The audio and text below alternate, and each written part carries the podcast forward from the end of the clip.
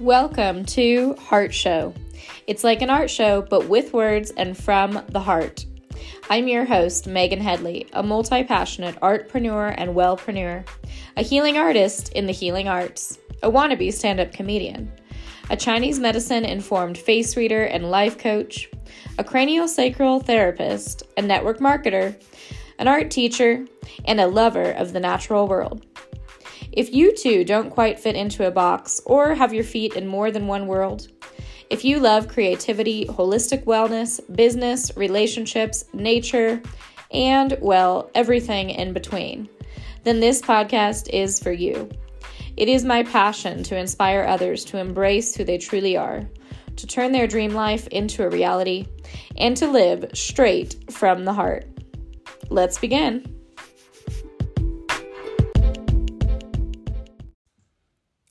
Episode number three. Thank you for being here, my wonderful listeners. I want to begin by saying that if there's something out there that you're wanting to begin, but you're hesitant or afraid or feeling afraid of it not being perfect or this, that, or the other thing, from my experience, I am still at the very beginning of putting this podcast out into the world. But when you jump in imperfectly and you just go for it, good things happen there's going to be times when things aren't aligned and it's not the right time to begin something based on you know you tuning in in that way and maybe it's just not the right time. But if it's fear of failure or fear of perfection or fear of perfectionism perfectionism sorry. Speaking of not being perfect what i meant to say was fear of your new project or new idea not being perfect. If that's what's holding you back i want to just encourage you to give it a try I've had wonderful listeners already share with me some of their thoughts, and I'm so thankful for all of you who are tuning in to these early episodes. They are meandering thoughts of mine at this point. with a little bit of structure but more fluidity. And I'm just kind of working on sharing my thoughts versus being overly planned with my episodes because that's just the way that I tend to live my life. And so why not match it more to who I am? And that's going to come from more of an authentic place. So, with this episode, I have a few things I really want to talk about and we'll see what comes out and then we'll see what we leave for the next one. And I do have definite plans of people joining for interviews. If you listen to my mini episode with Meg, Morning with Meg mini episode, you did hear one of my very first interviewees, Reese, my niece, and she has an adorable voice. Uh, but we're going to have some more serious, longer interviews coming up definitely with my partner, Christopher, Dr. Wyrick. He is going to be sharing some of his thoughts on the world in some regular return episodes. I know he's going to be here with me a few times. And then I have just so many people on the queue that are in the field of entrepreneurship, in the field of wellness, in the field of art. And the vision here is to keep this podcast flowing with all of these multi passionate passions of mine. and I know that uh, the right people will tune in, the right the right people will gravitate toward it. And that's another little thing I've learned for any of you thinking of beginning something. Again, it can be a business, it can be taking a trip, it can be putting something out there that you're creating.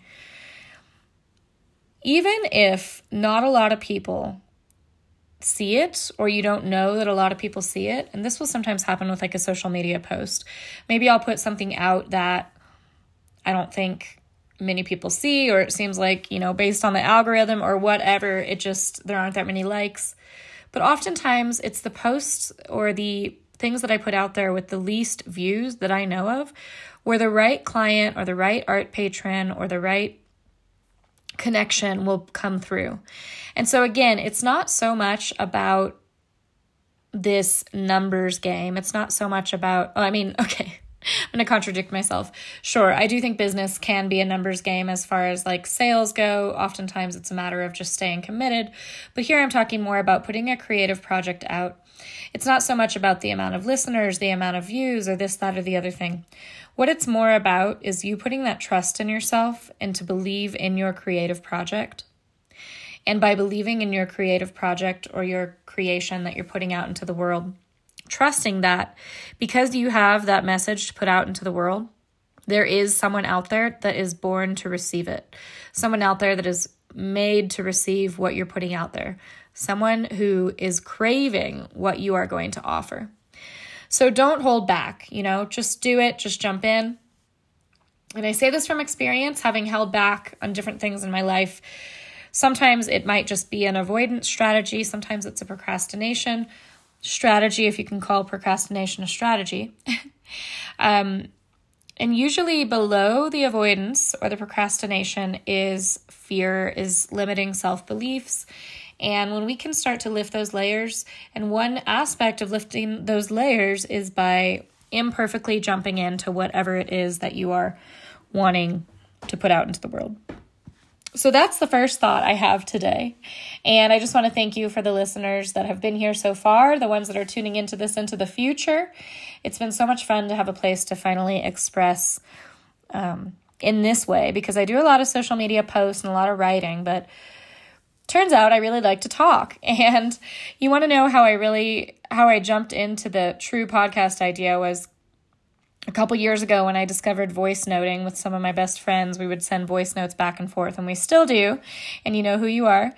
Um, we realized that sending voice notes back and forth was quite fun and it often felt like a podcast. And so that was where the first real, probably trickle of an idea came in for me as far as putting my thoughts out there.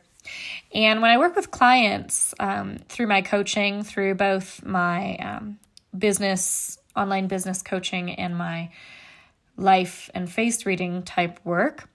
When people do a package, what I end up doing, and this is modeled after my coaches that I've worked with because it's been so effective for me, is we end up doing uh, voice notes. So, you know, we'll have one-on-one sessions, but we also have this space where we're allowed, where we we are allowed, where we what I meant to say was where we um, hold space to send voice notes back and forth to each other. And what I find is when people are verbally talking through through a voice note, they are reaching clarities, they're reaching moments of revelation completely on their own. And that's the beautiful thing about just holding that space for clients and being there with them. Definitely becomes a bit co creative. And so, again, I'm just a, a true verbal processor, and uh, being here talking through things is both for me and for you. And uh, I just hope you enjoy it. So let's jump into to today's topic. The first thing I want to chat about is when things don't go how you want them to go this is tough. You know, this is life. And I'm going to talk about what this has looked like in my own life in this last year. And this is coming from a person who strongly believes in visioning and the power of manifesting and the power of, you know, tuning into your purpose and then having it unfold. And oftentimes, when you tune into your purpose, things can unfold rather quickly. But what about those times when things take longer? What about the times when it feels like you're running into one wall after another? And I wanted to talk about this because this is and has a little bit been the name of the game for me in this last year. After a lot of success and a lot of synchronicity, and I'm going to just break down for you what that's looked like for me and what I've learned through all of that. Okay, so I talked about aspects of the story in the first episode, but I'm going to dig a little deeper into these aspects. I'm going back to a story that actually happened in 2019. When I was studying Chinese medicine the first go around, I studied for four and a half years. The program was something that you could do in three to five years. Most people were averaging around four years, just depending on how you broke down the program. And then there is an opportunity for Chinese medicine to go on and do a doctorate program as well. Uh, side note Chinese medicine in general is basically the equivalent of a doctoral program. It's just kind of a titling thing. And um, yeah, that's kind of irrelevant. But just to explain to you that the schooling can go on for a long time, depending on where you go and where you set it up and all of this. So I was doing my program in Portland, Oregon, uh, kind of a home away from home for me. And I was set up to do the four year program.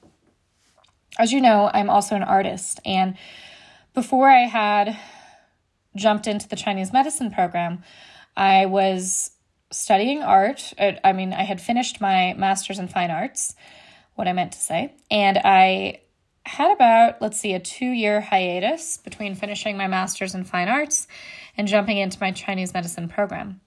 And in that two year hiatus, I did have some cool experiences with art where I had been able to live in Ireland for a summer, um, doing an artist residency, go to England, doing like an art philosophy thing, and absolutely loved those experiences. Those were right after finishing my graduate work in art. But then I had a weird season back in, this is all the way back in 2013. And I remember feeling very aimless, very confused as to what to do. I knew I wasn't ready to jump into like full time professorship. I knew I wanted to work with healing in some way, and I really couldn't figure it out. So I went and did this artist residency, which just which was incredible. We are really going a whole different way than I thought we'd go with this story, but let's just trust it. so I went to do this artist residency back in 2013 and all I wanted at the time was to figure out a way to live in England and Ireland. It was such a big goal of mine. Honestly, it still is a big goal of mine. And at the time, I didn't know much about entrepreneurship, to be honest. I didn't even know that I resonated with the word entrepreneur, but I couldn't totally find my way. And this is something that is a big reason why I started the podcast, you know, is for people that have their feet in more than one world and can't totally find their way. So I was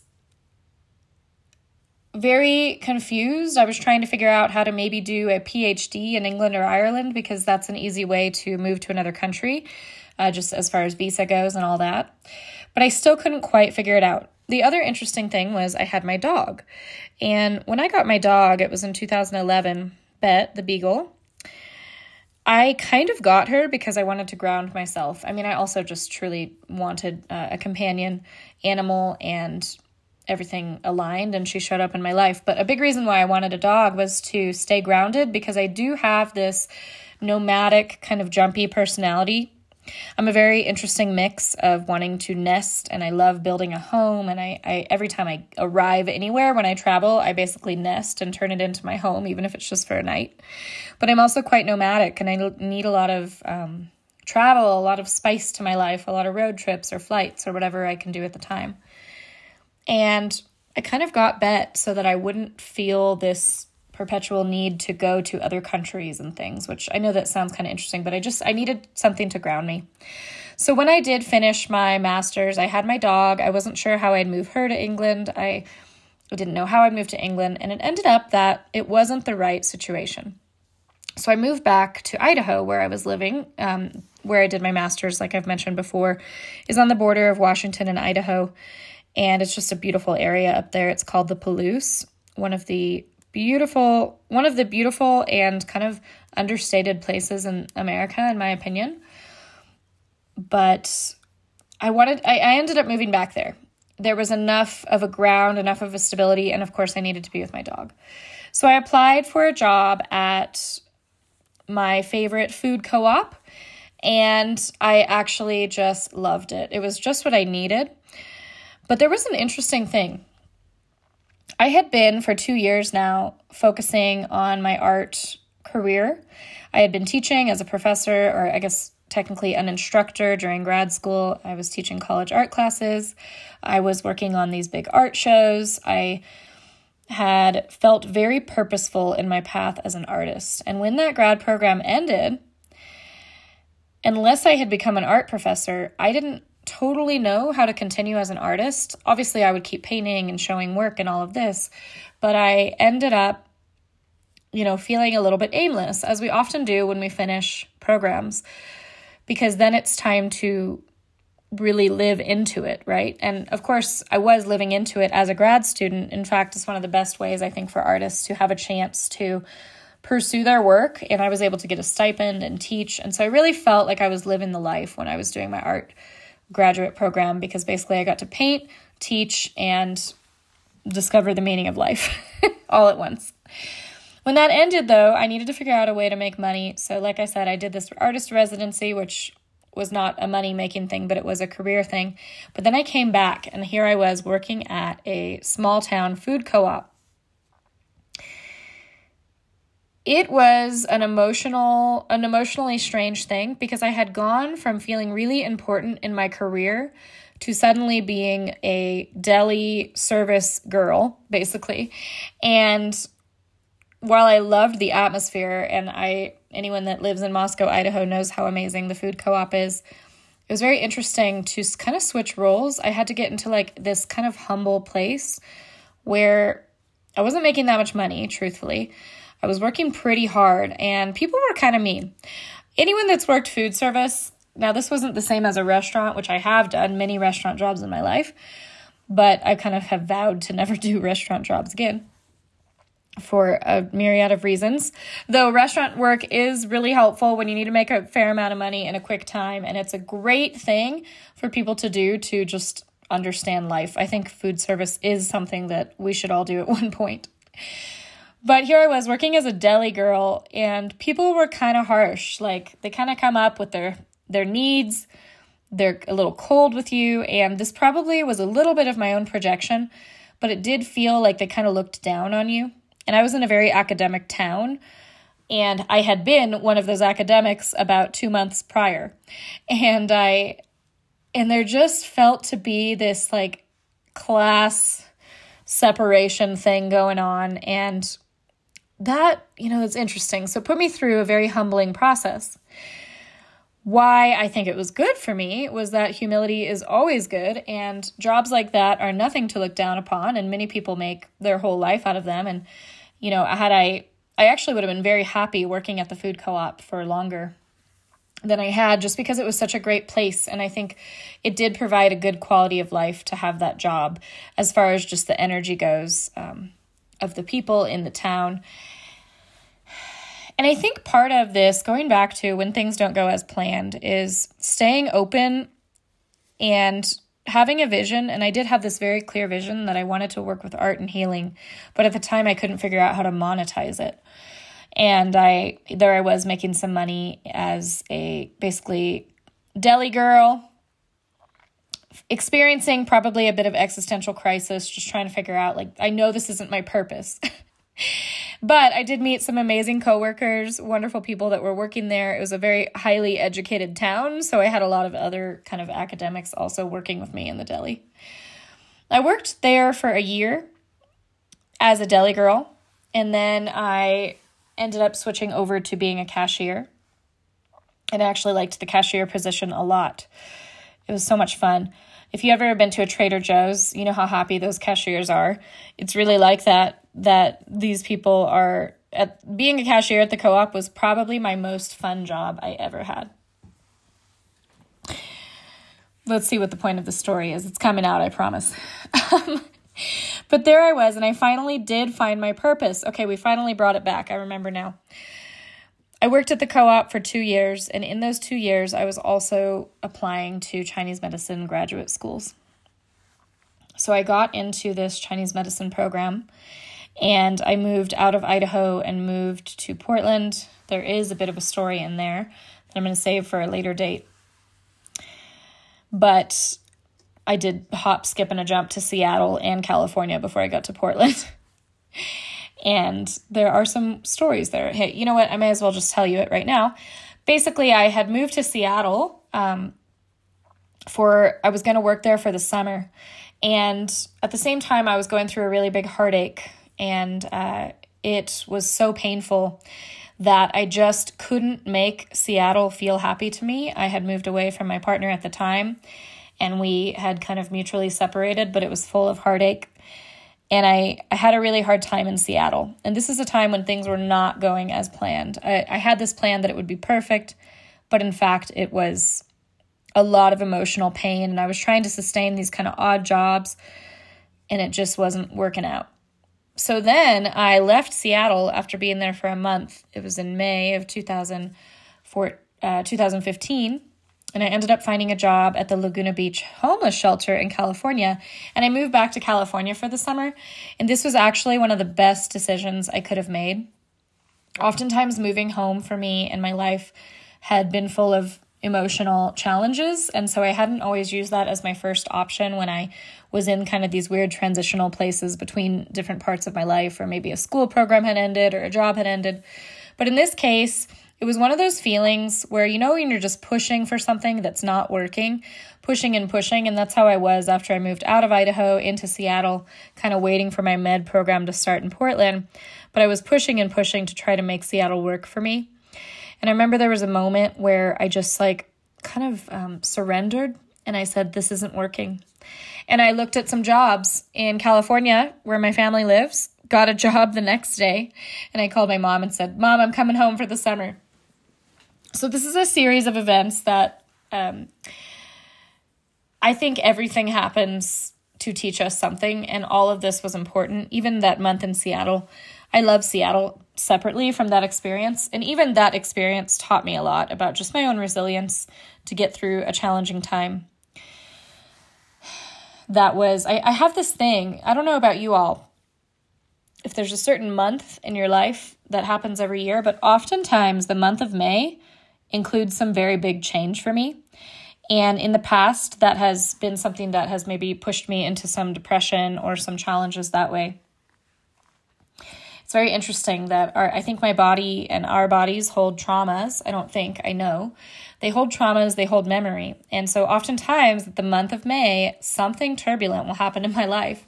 And this, I could probably do a whole episode just talking about every May that's ever happened in my life and what that taught me. But I'm finally getting back to where this originally started. So, moved back to California, was working at a homeless shelter, which I had probably also was my second favorite job next to working as a cashier at the co op. And it was so uh, fulfilling, and I resonated with that job so much that I almost didn't go to med school because it was just, I, I felt like I finally was doing what I was meant to do in a really clear way. You know, actually, I was debating going. I was debating going to med school and possibly just continuing to work at the shelter and have some time with my family for longer. But it was actually the homeless people who said to go.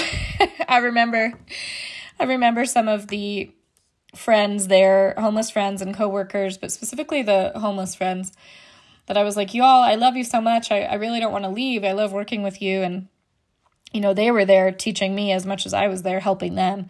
Just very a ser- just amazing people from all over different walks of life that had some you know rough bouts of life happen for them and there they were at the shelter for all their different reasons. But they were so good to me all summer and just boosted my heart up and it was a mu- very mutual relationship of just giving and receiving and supporting one another in our own ways but they were like, Meghan, you gotta go. You gotta go study acupuncture. I'm like, okay. All right, fine. If the people I want to stay working for are telling me to go study acupuncture, I should probably listen to that voice. But there I was studying acupuncture, and now we're getting to where I originally started the story. In the study of acupuncture, I I had just finished, like I said, these two years out of my art grad school working these kind of odd jobs. And during those odd job times, I had a very hard time creating art. It just was not flowing for me. It felt like a force. It felt like I was really forcing something to happen whenever I'd sit down to try to paint after grad school. There's a lot of reasons for that. Some of that was just finding my own voice again, because when you are in any sort of school or program or, you know, even hiring a coach, if you're in the entrepreneurial world, it's hard to just hear your own voice sometimes and it took me some time to find my own voice again as an artist because I had all of these voices of my wonderful professors in my head, and I had a hard time to figure out who my voice was and what I was making. And was it because their voice was in my head, or was it because I wanted to make it? So I was really not able to be that full of paintings in those two years. But when I got back to Chinese medicine school in 2015, all of a sudden, my brain was stimulated again, and I was painting again. The first painting took me about two or three months, and that is very unusual for me because usually I can make a painting in a couple days, like a very big painting.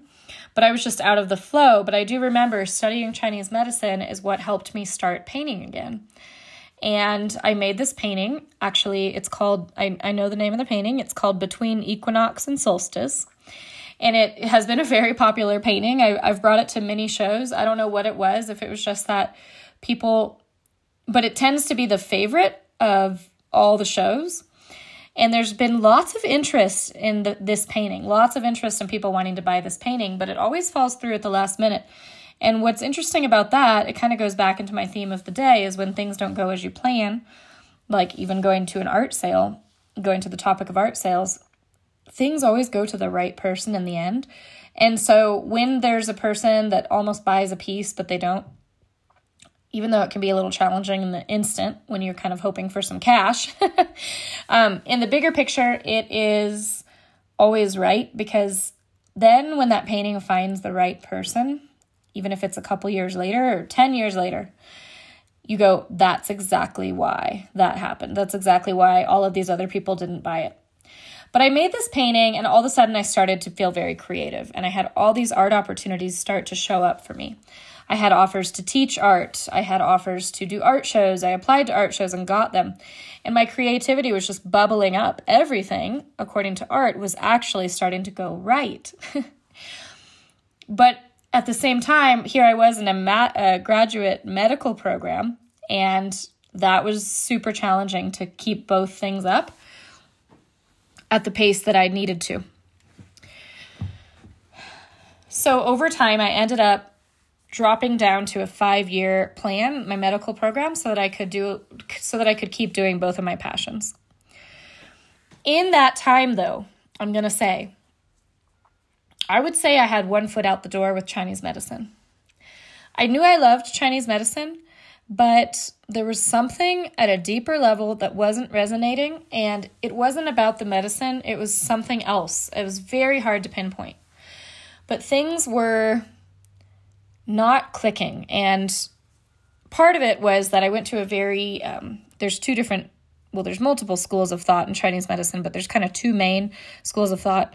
One is uh, much more westernized, and one is much more classical. And again, of course, it's not going to be Western medicine, but the approach is a little bit more westernized at the school I was at. And I just kind of started losing my passion. And I found myself wanting to read the classics and always go into the philo- philosophical side, and there wasn't always room for that. You really had to do some just straight up memorization and this type of thing. And I just I couldn't keep it up. Like I kept it up and I passed every class, but it was hard for me because something wasn't right, something wasn't clicking. And I stayed at the school. I kept committed to the school, even with this knowing that something wasn't right. And I kept staying. And I remember each year I would go, should I leave? Should I find a different school? And something wasn't it's just that feeling of something being super off, super misaligned or not not quite aligned. Well, I'm not really a quitter, uh, for better or for worse, and I I wasn't gonna quit. So I went to take this test. And again, this story, I, I share it in a lot of different ways. So for those of you that have heard this story, um, here you go again. but I I was trying to pass a test. It's a very hard test. I didn't pass it the first time. For me, test taking over time became a little bit more of a trauma. I was not able to pass as well as I had hoped. And but I would pass my classes and I was good with patients, but I struggled with some of this testing aspect. And probably at a deeper level, it was because I knew that it wasn't the right program for me. And Another aspect was a little bit laziness, but I do believe that underneath laziness, just like procrastination, is fear and some limiting beliefs. And I definitely had some limiting beliefs around being able to pass tests. So when it came sorry, when it came to studying for tests, those beliefs would really jump out and I would get some huge test anxiety, which would prevent me from even studying. So I did study for these tests, but there was just these this block. Like I felt like I had a big block. Um, I took the test three times. That's a whole story in itself. Three times over four months. I finally didn't take the test, or sorry, I took the test the third time, and I passed elements of it, but not all of it. And I got an email from my school that said, you know, you're going to have to wait to take this test again for another this many months, so many months. And I, at that point, I knew that it was time to let go. So, this again goes back to when things don't go as planned. Let's have a look at what it would have looked like if I did pass that test. If I did pass that test, that was in 2019, I would have jumped into clinic in January and I would have finished clinic in 2020 in the winter. And I would have been a practicing acupuncturist, Chinese medicine doctor by um, no later than like early, uh, mid 2021, like at the latest after I passed all my tests. And then who knows what I would have done. I know Chris, my partner, and I were already looking at moving to New Mexico, so maybe we would have ended up in New Mexico building a practice together. It would have looked different, and I would have for sure had my license, my Chinese medicine license by now. Now it is 2022, so I would have probably been a practicing paid Chinese medicine acupuncturist doctor um, for a year now. But that didn't happen. and I quit and I want to tell you something. After quitting, for the first 30 minutes, I had sent the school an email and said, you know, I'm going to actually walk away from the school. For the first 30 minutes, of course, I cried and was probably like feeling the grief and the emotion and all of the stuff that you feel when you're saying goodbye to something, even if, you know, your heart's not all in it. But as soon as I released that, I felt like the most liberated, free person that one can feel like I felt so free. I felt like someone I didn't even recognize, but in a really good way. I felt like I'd been carrying around a fog for the last four years, and suddenly the fog had lifted that I didn't even know was there. And this is when things started to go really right for me in life. I mentioned that, that part of the story in the first podcast, but now I'm going to say more about like when things go right and then wrong again. Um, so that like the floodgates in a good way had opened. The gates had opened and all of these opportunities started coming in. Um, art sales commissions art shows. Joy. I was just so joyful. I was trusting in myself and my vision as an artist and an entrepreneur. I joined my um, i became a distributor for the water company that i work with and that was an opportunity that i had wanted for a while.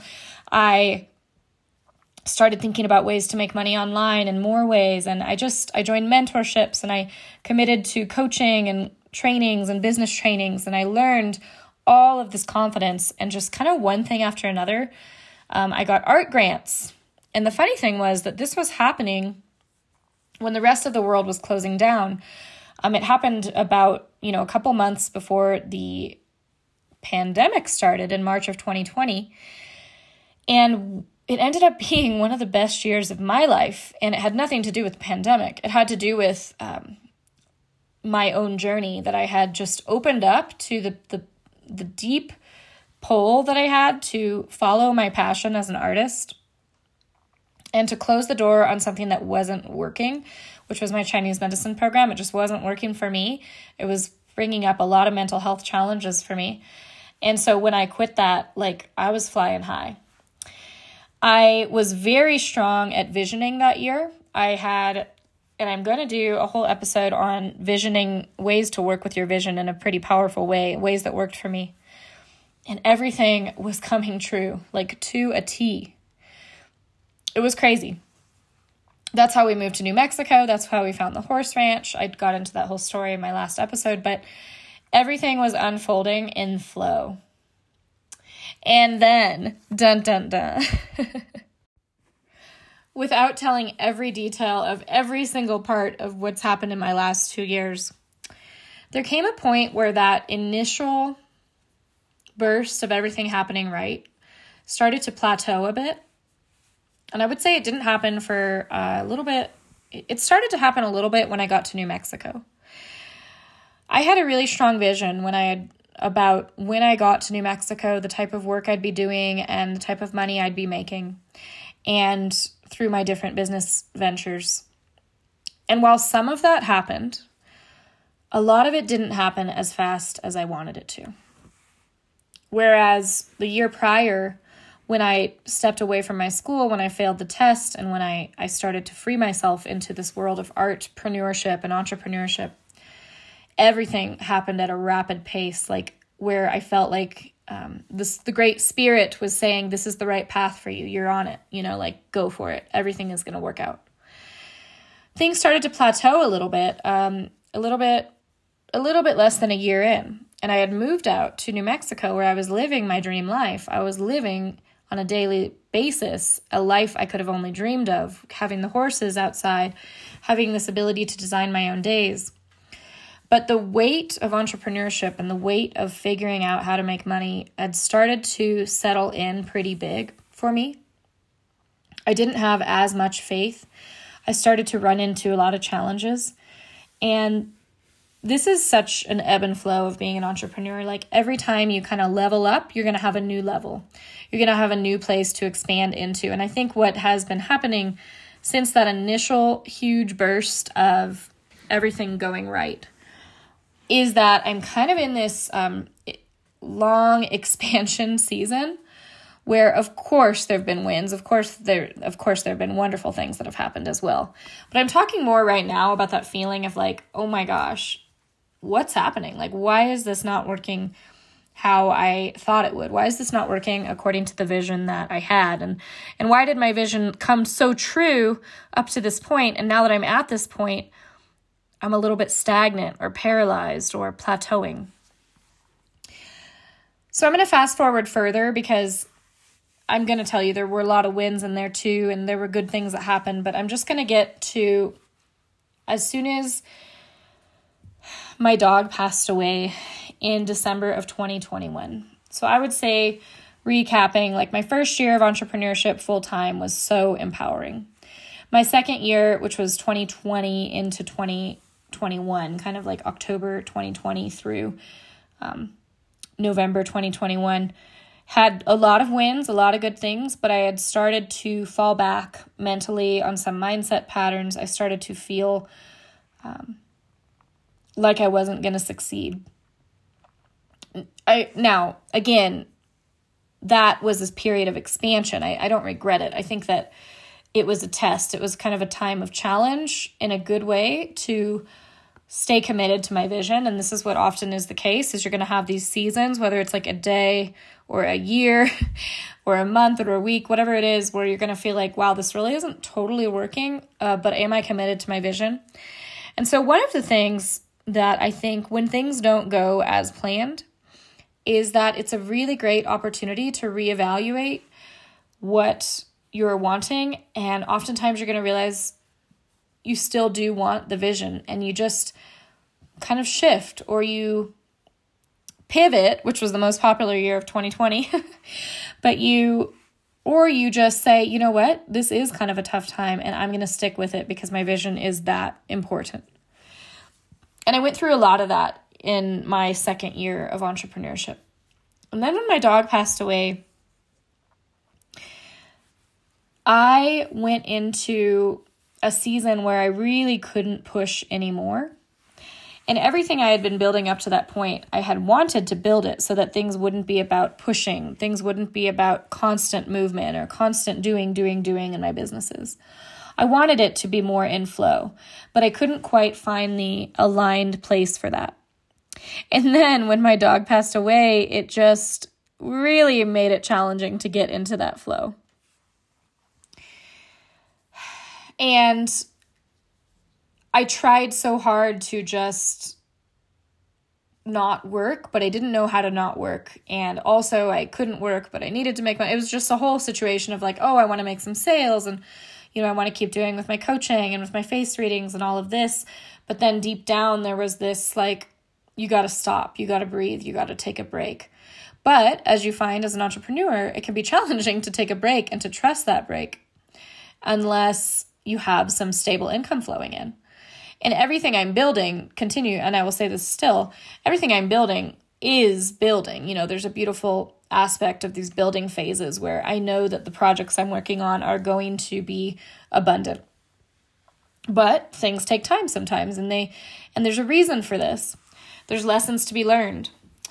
But another thing that didn't go right was that now let me let me back up a little bit and say that my dog passing away was not what I would categorize as something not going right. Um, that's not totally a part of this story. It's just a piece of my life that happened that really has transformed me and helped me learn about my own grieving process, learn about how to cherish life. But it wasn't something that didn't go right. In fact, I think my dog passing away did go exactly right. Um, she passed in a way that felt beautiful and it felt like the timing was exactly as it should be. But then there was these business, I would say it was more like the business pieces that felt like they were kind of running into walls.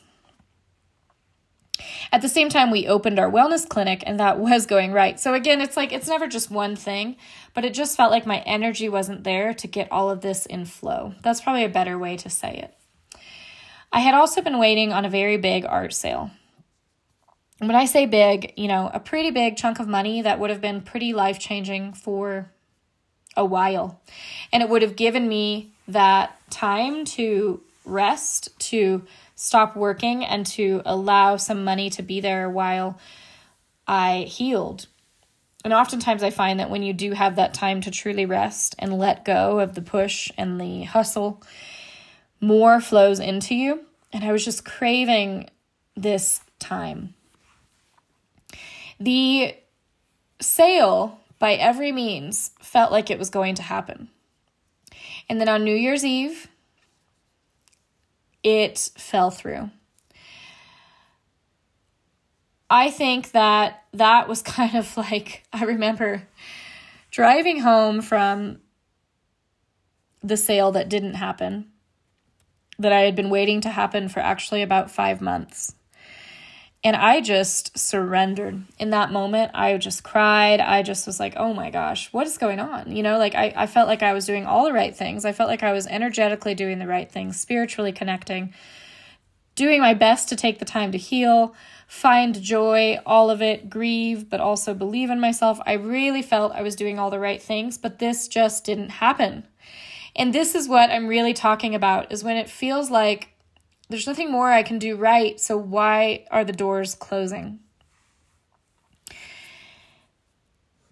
Well, I then, this was bringing us to 2022. So I was creative. I, I was pretty creative with how to, you know, find some financial ways to make things work.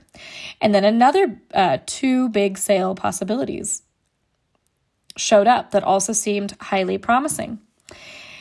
Last minute, they both fell through and then another one. and I'm going to tell you the reason this is really not a woe is me um, situation. I do have multiple income streams for a reason, but this is a situation to say, you know, when you're talking about art sales, you're not talking about a 50 or a $100 sale that doesn't happen. You're talking about some sales that are fairly life changing that, um, at certain levels of income, you know, like they're probably not going to be as life changing for me when I'm making the big vision I have.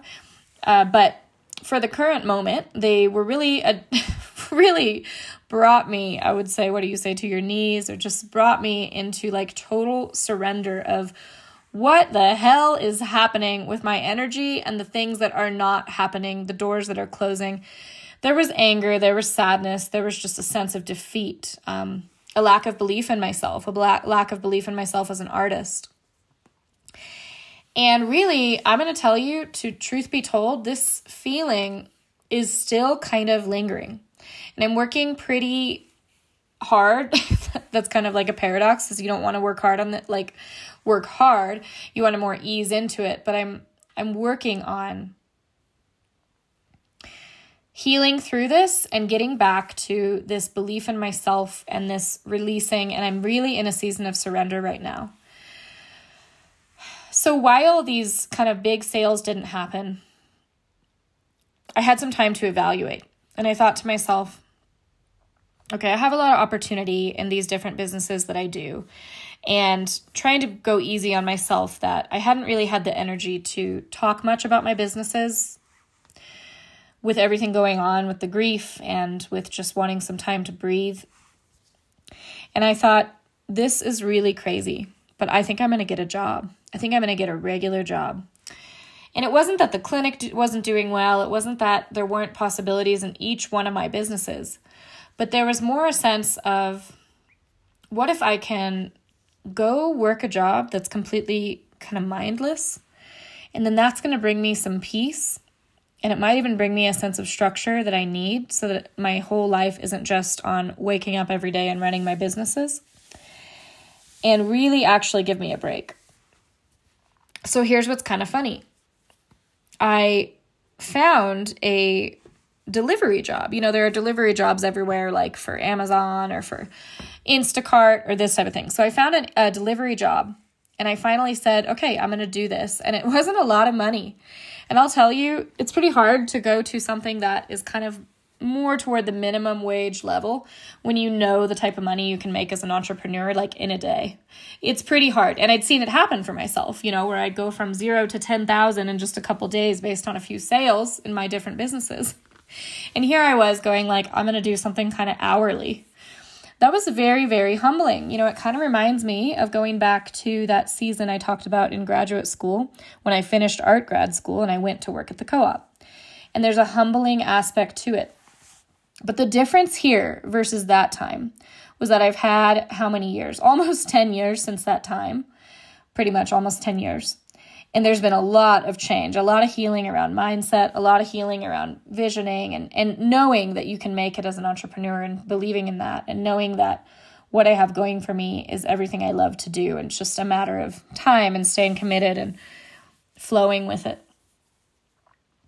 So I, but I went and I got one of these jobs and I signed up to do work for one day. I went to do that job. It was just a couple weeks ago, actually. And I'm going to tell you, my entire energy field shifted out of this crazy rut I was feeling. Why? Because I thought, I'm going to do this job, I'm going to do this, and I'm going to release the energy of all of my businesses having to flow. I'm going to release all of my art sales having to happen. I'm going to release um, some of the hangups I have in my different other thing, different other uh, kind of creations I'm working on, creative projects, and I'm just going to go work like a regular person, uh, you know, working a job. I did one day of that job, and all of a sudden, opportunities started pouring in. And this is the point. I'm still, like I said, I'm still a little bit recovering. I still don't think I'm fully out of the woods with this interesting season I'm in. And I'm actually still going to do that delivery job just to bring myself a sense of peace and kind of stability and grounding. And honestly, I kind of like it. It was actually really fun and gave me something to do. And a little bit of like my grieving my dog is that I actually do kind of want these things to do out of the house. And so much of my business is about being home. But having this thing to do is, um, bringing me actually a lot of joy.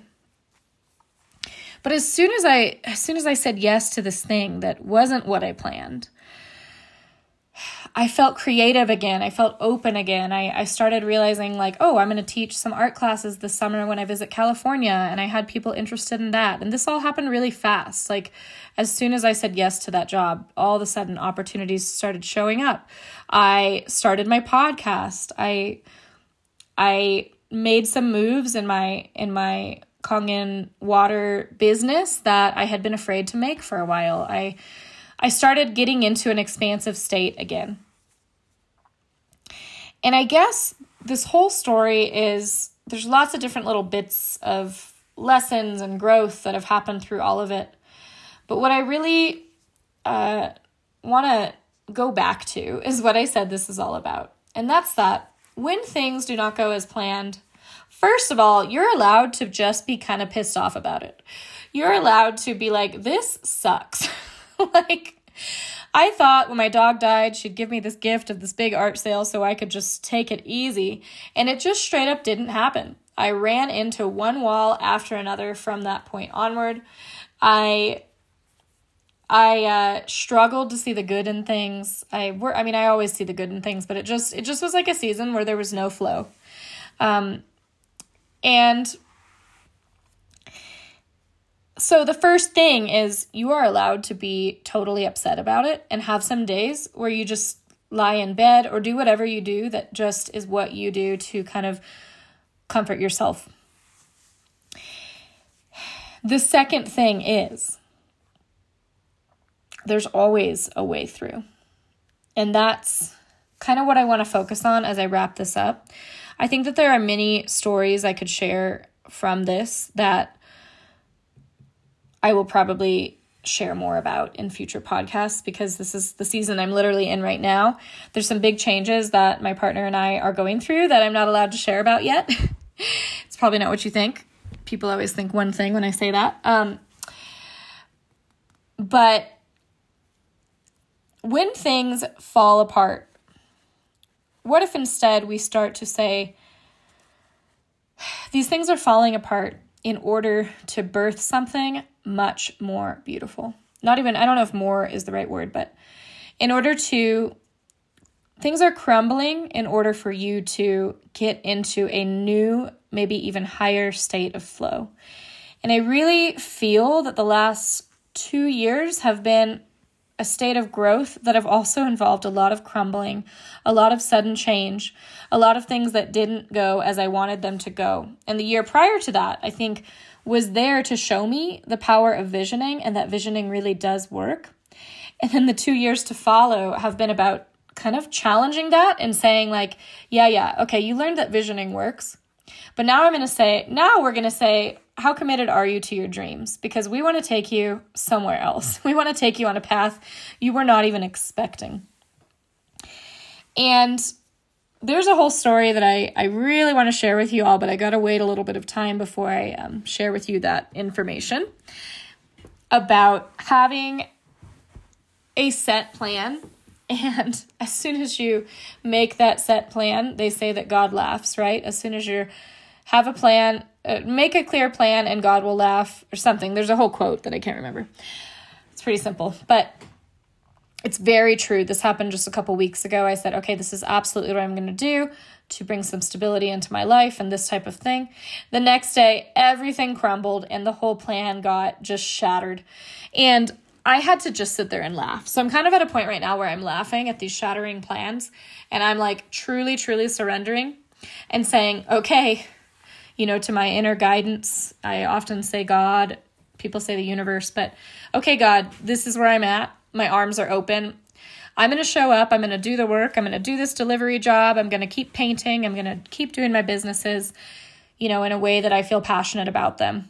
And I'm going to rest and have fun and enjoy my life. And I'm just going to watch you do your work while I while I keep showing up and trust trusting the journey and having faith in this path it's been actually a different way to look at this whole season where things have kind of not gone as I wanted them to. It's actually been so beautiful because there's a feeling when you truly surrender, and it's very similar to when I left my medical program, my first medical program. There's a feeling when you truly surrender where you actually feel more open to the whole world than you've ever felt before. And that feeling only comes through having great faith in your higher power, in, or in the higher powers that be, in yourself. To have belief in yourself at a time when nothing is quote unquote going right is one of the most power powerful things we can choose to do. And I want to just, I, I hope that this story clicked for you in different ways around those topics. I hope that it reminded you that nothing is ever happening wrong in the wrong way. So things are happening because if something doesn't go right, you're going to look back and you're going to say, that's exactly why that happened. This is why it looked like a failure, but it was actually the greatest gift. This is why everything crumbled that I thought was my stability because it needed to crumble to birth into something more beautiful. And this is the beauty, I'm going to say, of jumping into your dreams, building your dream life. It's truly the beauty. The beauty of absolutely surrendering to your vision and your, or to putting your vision out there. This is it. And then allowing that co creation to happen. And sometimes the co creative process of your visioning is where everything seems to be crumbling, but in fact, it's paving the way for something you could not have even imagined that's going to be even better. I think that's a good place to leave it. Um, where I stand today, or I should say where I sit today, is actually in my partner's office in our house. I'm looking out at this beautiful sun shining down on the mountains out in the country. I'm watching the horses. And I'm actually in a place today where I, the reason I could tell this story is because I do feel very, very trusting of the path right now. There's been some big changes, but amidst the big changes, there's been a deep, deep sense of faith. And change can be uncomfortable, but change brings about opportunity for growth and expansion. And I, I guess I, I want to also say, like, when the things are feeling tough, even amidst it. And I'll tell you, it's kind of an every other day thing for me here right now, or an every other hour thing as I go through some of these um, shifts in my life. That there's still going to be the times where you're just not super into feeling good, and that's just okay. And every time I allow myself, and I'll just be super real, yesterday I kind of had a day in bed. I came back from travels. I came back from being in California with my family, and I did a lot of office work in bed, but I also watched some TV and just let myself be a little bit down. And I woke up today with total energy to tackle projects and, and live into these visions I've been having and make some changes in my um, some of the things I wanted to do with work. So let yourself have your process when you're going through life not happening how you expect it to. And if you can, just keep the mantra going that says, How can it get even better? And saying, How can it get even better is going to help you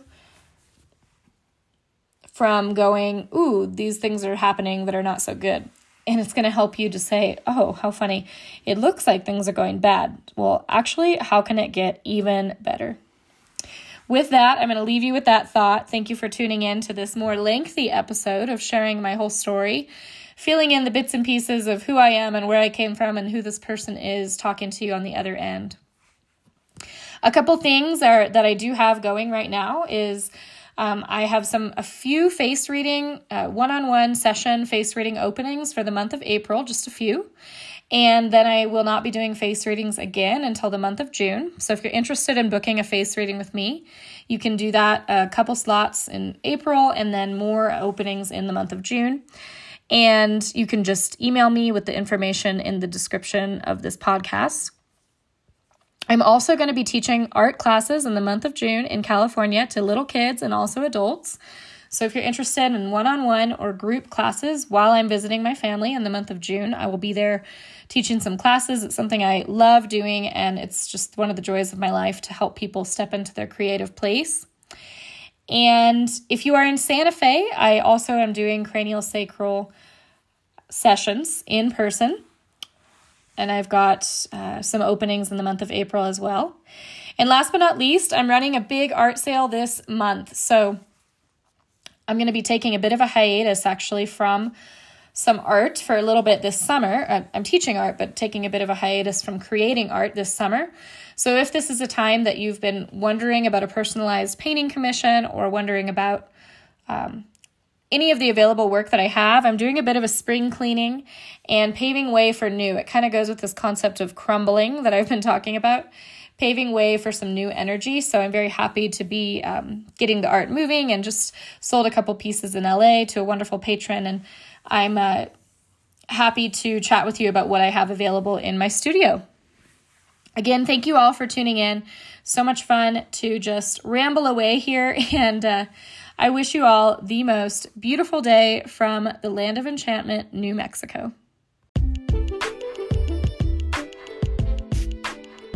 Thank you for tuning in to Heart Show. If you liked this episode, please let me know, share with a friend, and leave a five star rating if you so choose.